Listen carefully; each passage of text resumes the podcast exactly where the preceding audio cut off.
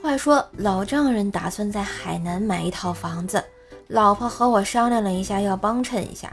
我一听，立马就慌了，赶紧劝老婆：“哎，海南地盘小，万一遇到台风咋办？退一万步讲，你真忍心每年往海南跑个十趟八趟的，那得花多少钱呀？”老婆沉思了一下，然后点点头说：“嗯，你说的有道理。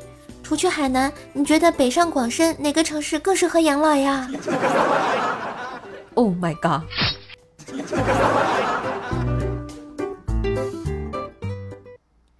刚在停车场啊，看到一个开 Q 七的女生，怎么停都停不进去。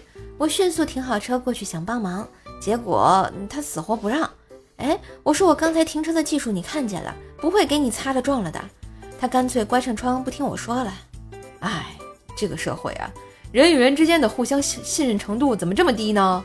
我气愤地骑上了我自己的电动车就离开了。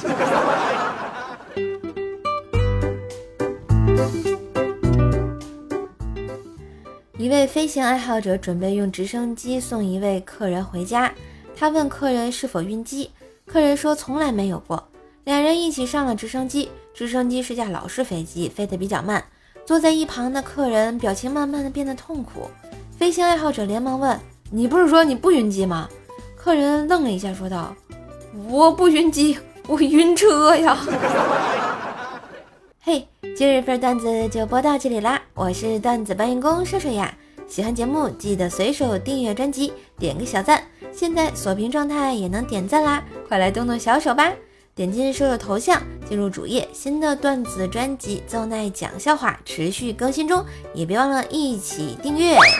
更重要的是，打个五星优质好评啊！喜欢射手也可以给射手打个小赏，鼓励一下，么么哒。